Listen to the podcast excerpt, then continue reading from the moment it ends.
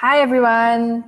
Um, I think we'll just start off with a quick introduction first. Um, everybody on the panel, very glad for all of us to be here together. I think all of us represent and stand up for something that's really important and much um, needed in terms of like discussion in our society today. So yeah, I think we'll start off with a quick introduction first. Um, I, I will begin and then I think we can go one round before we start on today's agenda. So, everybody, my name is Nicole. Um, I host and produce a podcast called Something Private. We are published under local media publisher Our Grandfather Story, and we're quite similar to Local Feed in terms of like the topics that we cover and like what we stand for. Um, we typically talk about issues related to um, health and wellness, um, as well as gender and societal issues. So we have done a couple of episodes on like um, sexual assault and harassment, as well as talking to lawyers about what kind of legal rights um, victims and survivors can get if they find themselves in that situation. So very pleased to be on this panel today. Nice to meet all of you. Um, yeah, so I, just getting the ball rolling. Maybe we can go with Danny next.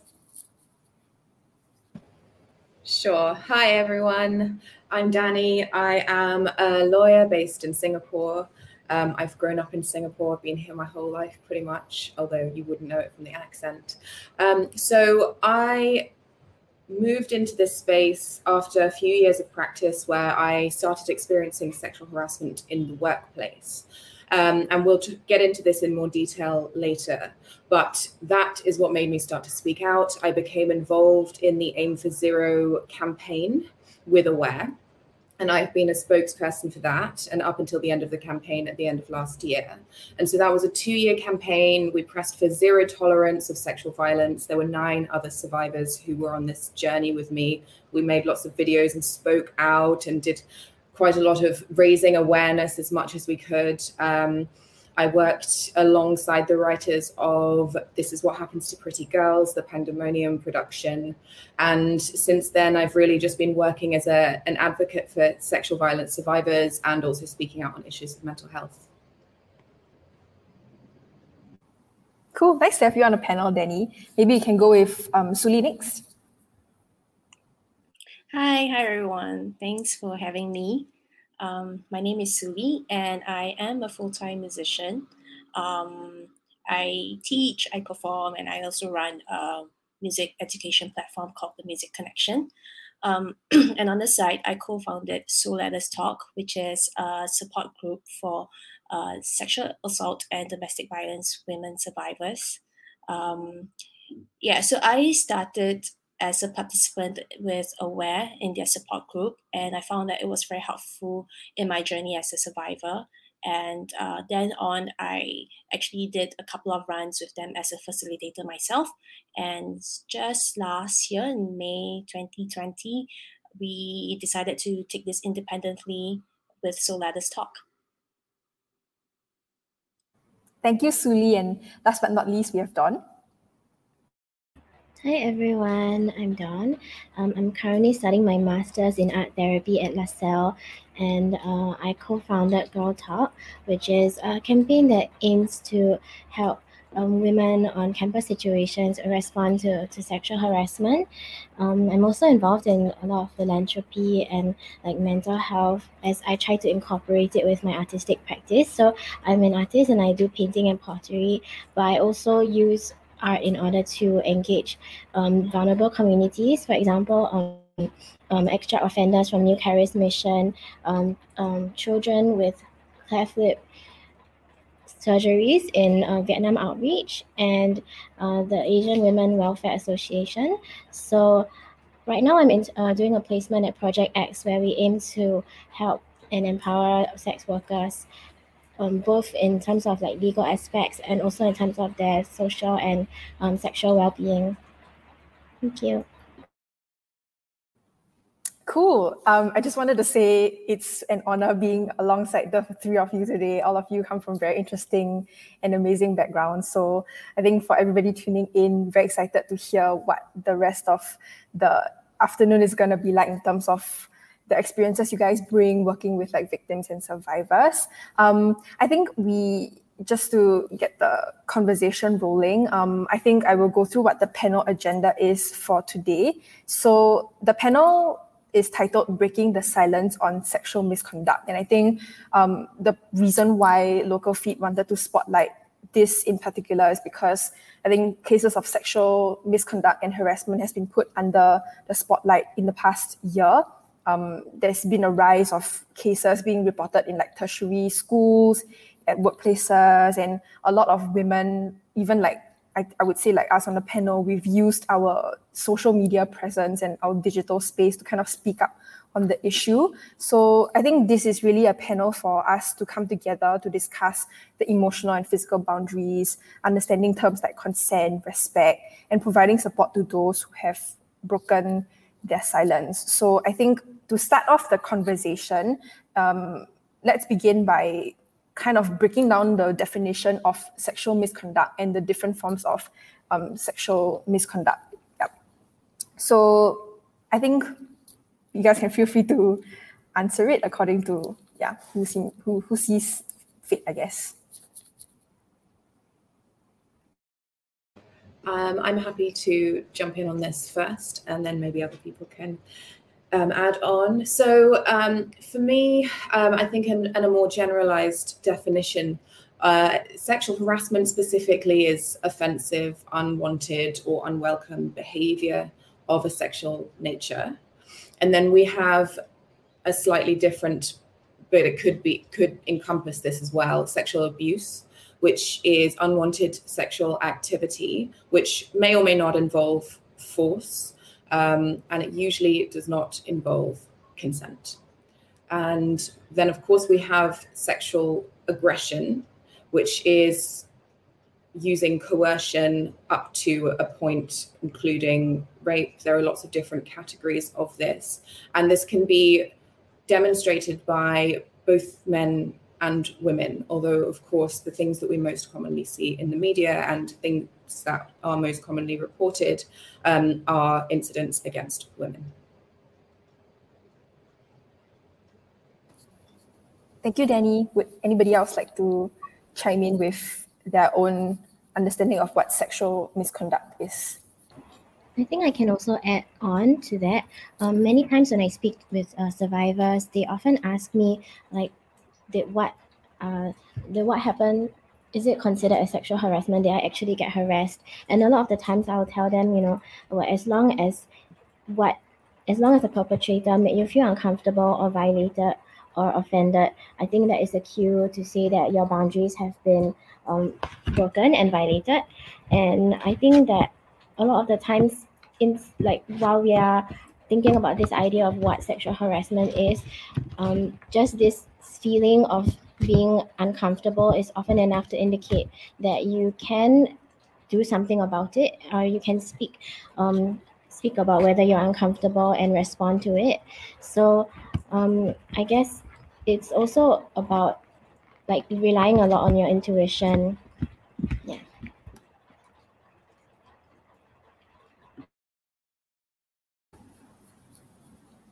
Thank you Dawn Suli, um, would you like to add? Yeah. Yeah sorry. Yeah to add on to that um i think both danny and Dawn put it very well. It is uh, a form of crossing over someone's boundaries. And um, there are a lot of different kinds of um, uh, sexual misconduct, like verbal, visual, physical, and and I think a lot of people see sexual harassment as oh someone touched me, and it's just it's more than that. Sometimes it is um, making inappropriate comments about your body, your face, um, what you wear, um, catcalling, things like that, that makes you feel really uncomfortable just walking down the street. Um, it can be like text messages, um, people asking for for pictures or or even taking pictures of you without consent um, and um, sending you pictures asking for pictures things like that um, and there's also obviously the physical form of sexual harassment touching leaning over or stalking someone Thank you.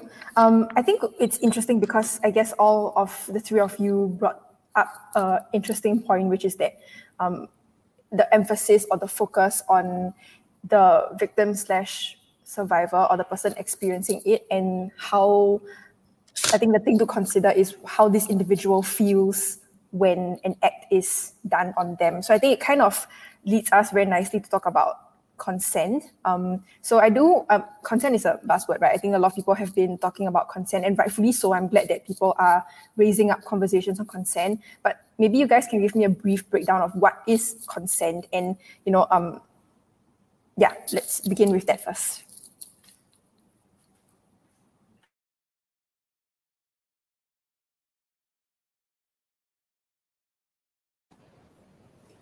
Okay, um, I'm happy to, to start if you want. So, um, for me, consent is a free, voluntary, and active yes to it being a participant in sexual activity. It is an enthusiastic yes and nothing less.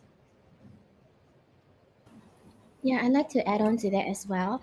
Um, at, at Girl Talk, we firmly believe that consent is not the absence of no, but the presence of yes. And a lot of the time, um, it it doesn't have to be um, the the absence of consent. Um, people think that you know just because I didn't say no meant that I consented to a certain situation, but that's not the case because um, it's not consent if the situation was like partial, meaning um, the agreement was partial, like the person was either coerced into the situation or um, it was forced or it could have been withdrawn as well. So the person has every right to change their mind, even if you know you, you engage in a certain activity and you decided you know this wasn't for me. They have every right to withdraw their consent and say, um, please stop. I'm not comfortable with this. And um, I also like to point out how um, a lot of the times women are they feel responsible for not giving explicit consent and I also want to say that, you know, everyone's not responsible for the abusive actions of others. And no matter where you are, what you wore, what you drank, you are not responsible for that. Um, yeah.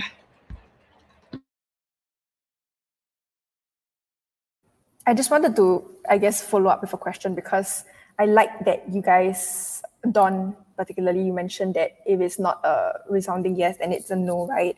Does this extend to relationships as well? Because I think it's quite a hotly debated topic, right? Like between partners, do you still have to give each other consent?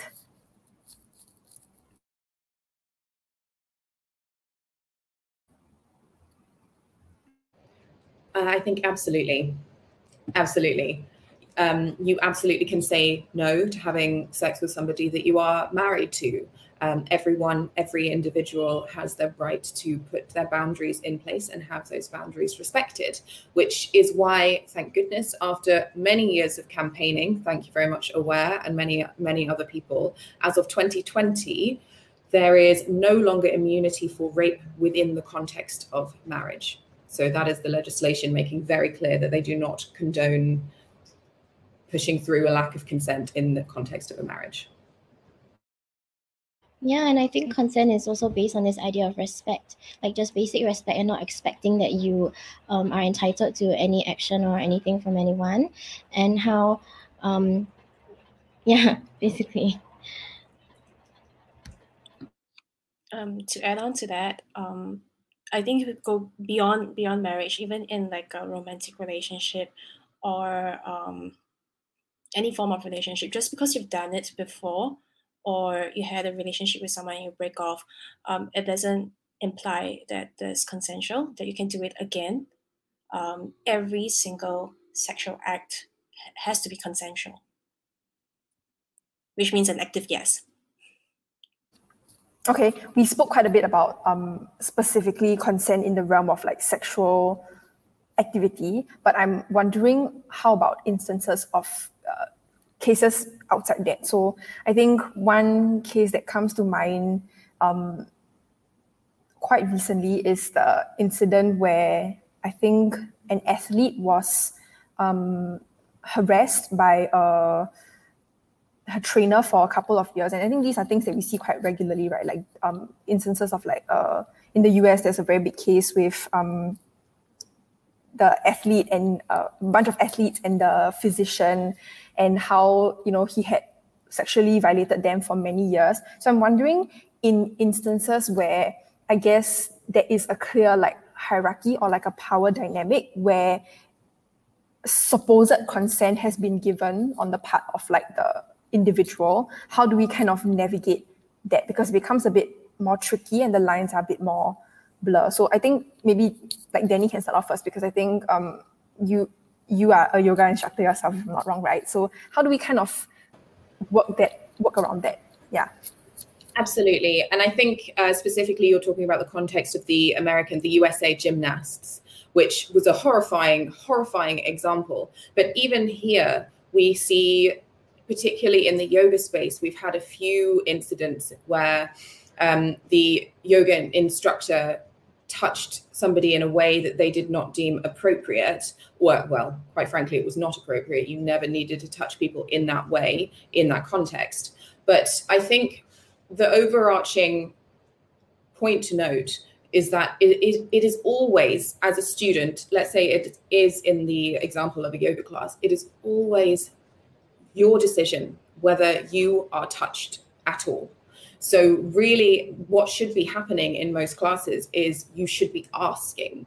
As a teacher, you should be asking permission. As a student, you should either be allowed to give consent or at least have space to refuse if you don't want to be touched at all, if you don't want adjustments. Um, and I mean, my personal teaching philosophy um, and experiences of trauma, of course, have meant that my teaching style now has developed it's very detailed verbal cues. I will use myself as the example of this is where you move your body. But if I do go in to adjust somebody, I will pause. I will say, Are you okay with me placing my hand here? And if they say yes, then I will go ahead. If they don't, then I won't. And that's absolutely fine. And we need to give people the space to be able to refuse adjustments or touching. And that's in all contexts, not just yoga.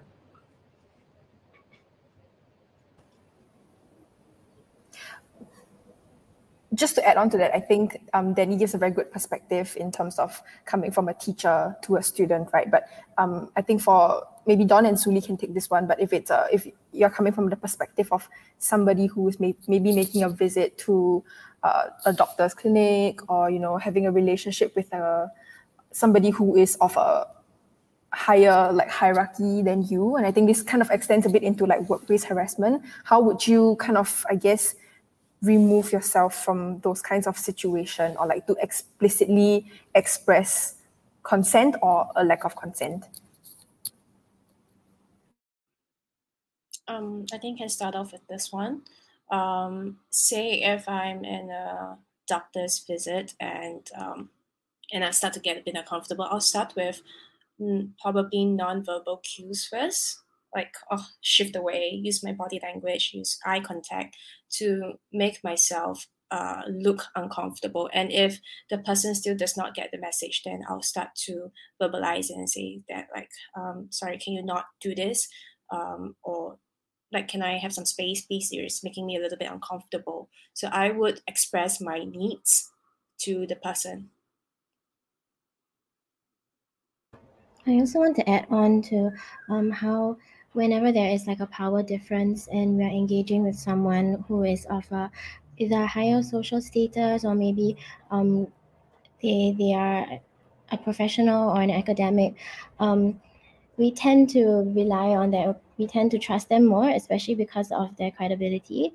But perhaps it is important not to second guess your emotions and your intuition when you're not feeling comfortable in a certain situation so back um, when we had a panel um, by Girl Talk, we also had a panelist, um, one of the university students named Jerlyn. So she gave um, a little testimony on how she managed to respond to sexual harassment from um, a research assistant who kind of took advantage of the research situation and applied like heart monitors on her breasts and he touched her inappropriately and um, the whole situation made her second guess herself because she didn't know whether it was part of the research experiment. But she managed to document the whole thing on camera and she was also able to write an email to herself after the incident and detail every single thing that went down and um, she managed to get an investigation um, for, on the perpetrator and get him punished. So in that situation, you know, there's this great tendency to not trust your own emotions just because you're um, working with an expert on something else. But uh, I think feelings are not to be undermined in such situations when it comes to establishing your boundaries. Yeah, I really like that example. Thank you for sharing because I think that, um, and maybe I speak for the kind of younger generation when I say this. Okay, no, I, I don't think this is a younger generation thing. I think it's quite universal when I say that nobody kind of walks out um, of their house, they step out of their house expecting to face like harassment or you know abuse or yeah like any sort of violence. So I think the immediate reaction um, if you find yourself in that position would be either to like Dawn mentioned, right, to second guess yourself and to say like, okay, maybe this is not happening or he just made he or she just made a mistake, right? Um, so I really like um that you give the example, although it does also feel like you know the responsibility of um, response does fall on the on the shoulders of um, victims and survivors. I think that leads quite nicely to my second point on how does one, if they ever face sexual harassment slash assault, how should they respond? Is there like a, a bunch of steps that we can take? Yeah, if we face violence. Um, I think just to set out this very clearly, I don't think there is any one right or wrong way for anybody to react to something that they do not believe is appropriate, that they did not consent to.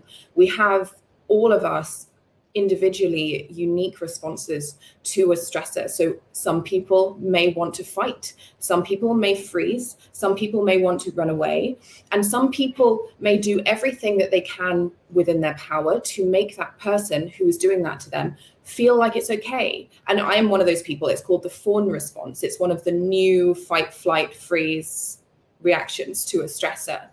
Um, and I think it's very important to realize that whatever we can say to you in the context of how should you respond, if you don't respond in any of those ways and you respond in a way that is completely unique to you, that's also completely fine. There is no right way to be a human being, and there is no right way to respond to sexual harassment or to respond to assault. Um, but to say saying that, there are a couple of things that you can try to do or I mean, it kind of is a, a little bit ethereal as a concept, but try to remove yourself from that situation. Try to get away as fast as you can, I think, is probably if you have an injury, seek medical assistance. Um, and if possible, if you are in the right headspace to do so, maybe try to obtain some degree of evidence, even if you don't bring this to the police or to any authorities. And it is entirely your prerogative whether you bring this to the authorities or not, as it's your decision. But if it will help you at a later date, maybe inform someone or take a photograph or a screenshot of inappropriate comments or um, save physical evidence if you have that. But apart from that, there is no right or wrong way to respond. Can I also add on to um, how at times people like survivors will consider, um, especially if the situation occurs in a between um, an intimate in an intimate setting or someone whom you know personally, you will then consider what it means uh, if you were to approach them or to report them, and you will think about how it will implicate them. And especially when dealing with such um, tenuous relationships, I think it's important to make your own um, perspective clear when you're articulating it to, let's say, a partner or a friend who um, may or may not have known that they took advantage of you. Um, I think being able to have that emotional safety to say how you feel is really important. If the situation warrants it, if you are safe enough to do so, but if you don't feel safe, you can always vocalize your needs. Um, I have done this a few times on public transport. Uh, personally speaking, uh, after evaluating the situation and seeing that it's possible to respond and I feel safe enough to say what I feel. Um, let's say someone is staring at me for an extended period of time, like looking, making me feel like a piece of meat, or like making me feel really uncomfortable. I would just go up to them and say like, "Don't look at me. Like, like look at look at the traffic light or don't like look at the traffic don't look at me and then i feel more empowered because the person will just like like nod their head and turn away because they know that i have a voice and they're not able to step on me like that so yeah Sorry, just to add on to that, um, I understand how it feels like to be uh, intimidated to talk to a stranger because I am incredibly introverted myself. Um, and I, well, some people might feel intimidated to just walk up to someone and say, "Hey, don't don't look at me that way."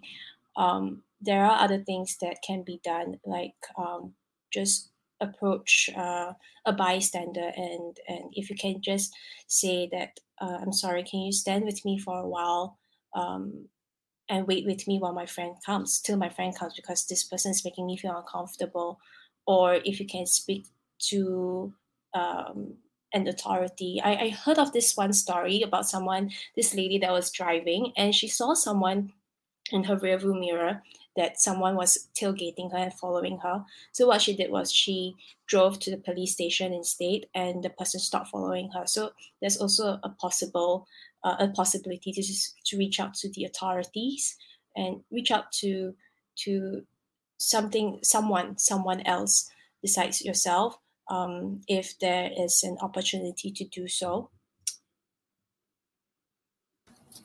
thank you all for sharing. Um, i think Dawn i have to say you're very brave for approaching individuals like that because i think sad to say i feel like many of us can relate to you know being in an incident where you are either on a train or like walking along the street and then you get an unwarranted like glance or like stare and you don't really know what to do. You're like should i should i look away? So um i think i'm very much like suli. I feel very shy and embarrassed. I'm like okay maybe um what i should do is to kind of just walk away but i do want to kind of um just add on to the point also i think that recognizing that you have um recognizing who your support group is, I think that's very crucial and quite a big part of my own experience as well. I think every time um, and I think this is this is boils back to having like a community, right? Like every time somebody a close friend feels uncomfortable, they know that there's a group of girls or like friends that can be there for them. Um, we are just one call away. You know, we will come down if if something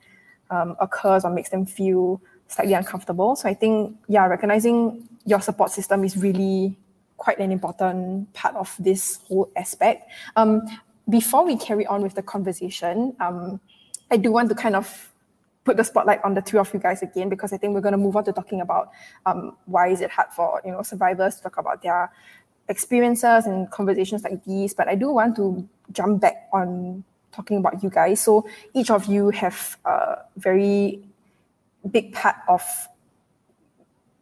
or you guys are very involved in talking about advocating for sexual um, assault and violence survivors and victims. So I do want to know what made you guys start on this journey of advocating for sexual harassment and assault.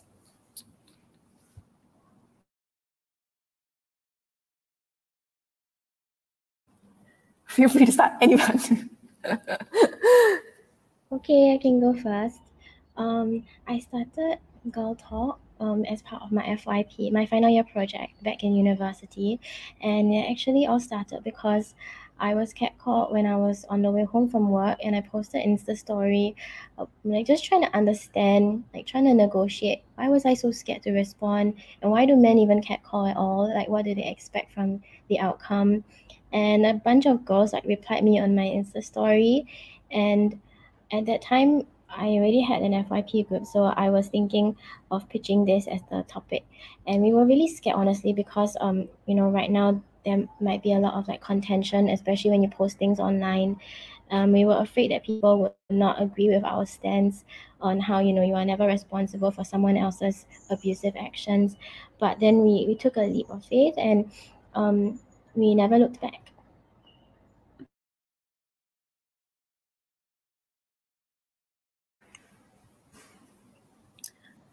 Um, I can go next.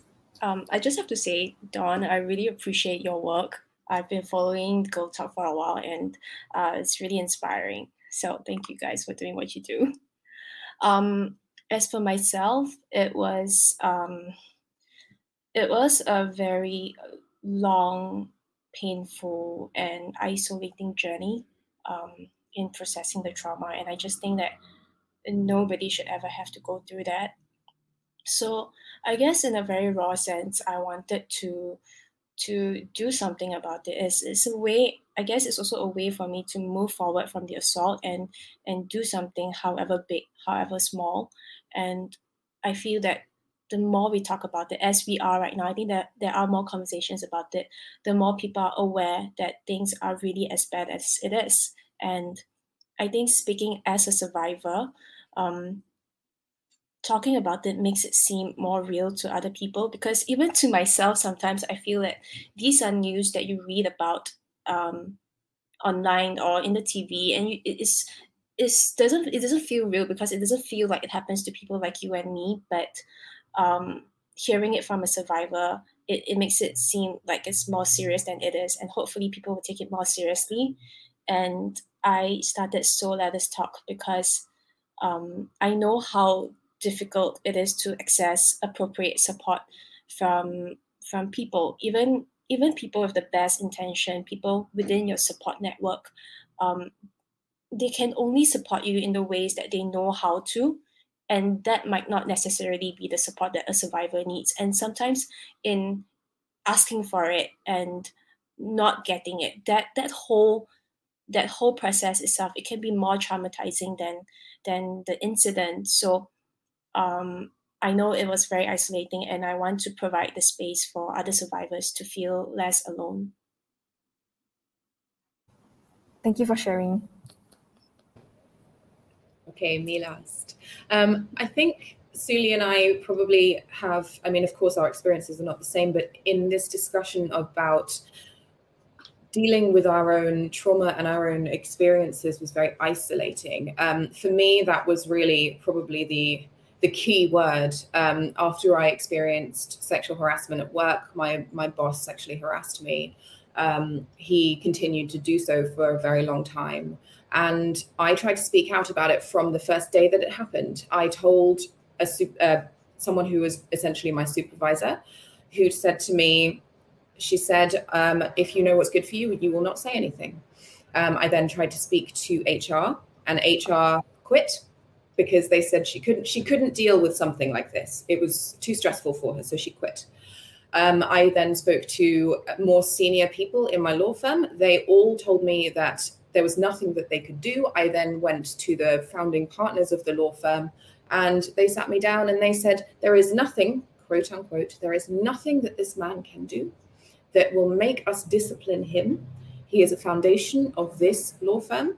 And as a result, there is nothing he could do to you that will make us believe you over him. And they told me that I was bullying him by trying to bring this forward. So after that, for about a year, I stopped talking about it. I did nothing. I internalized it. I became incredibly stressed and very, very, very anxious. Um, I didn't really like being around people. I didn't really know what to do. I definitely didn't trust myself.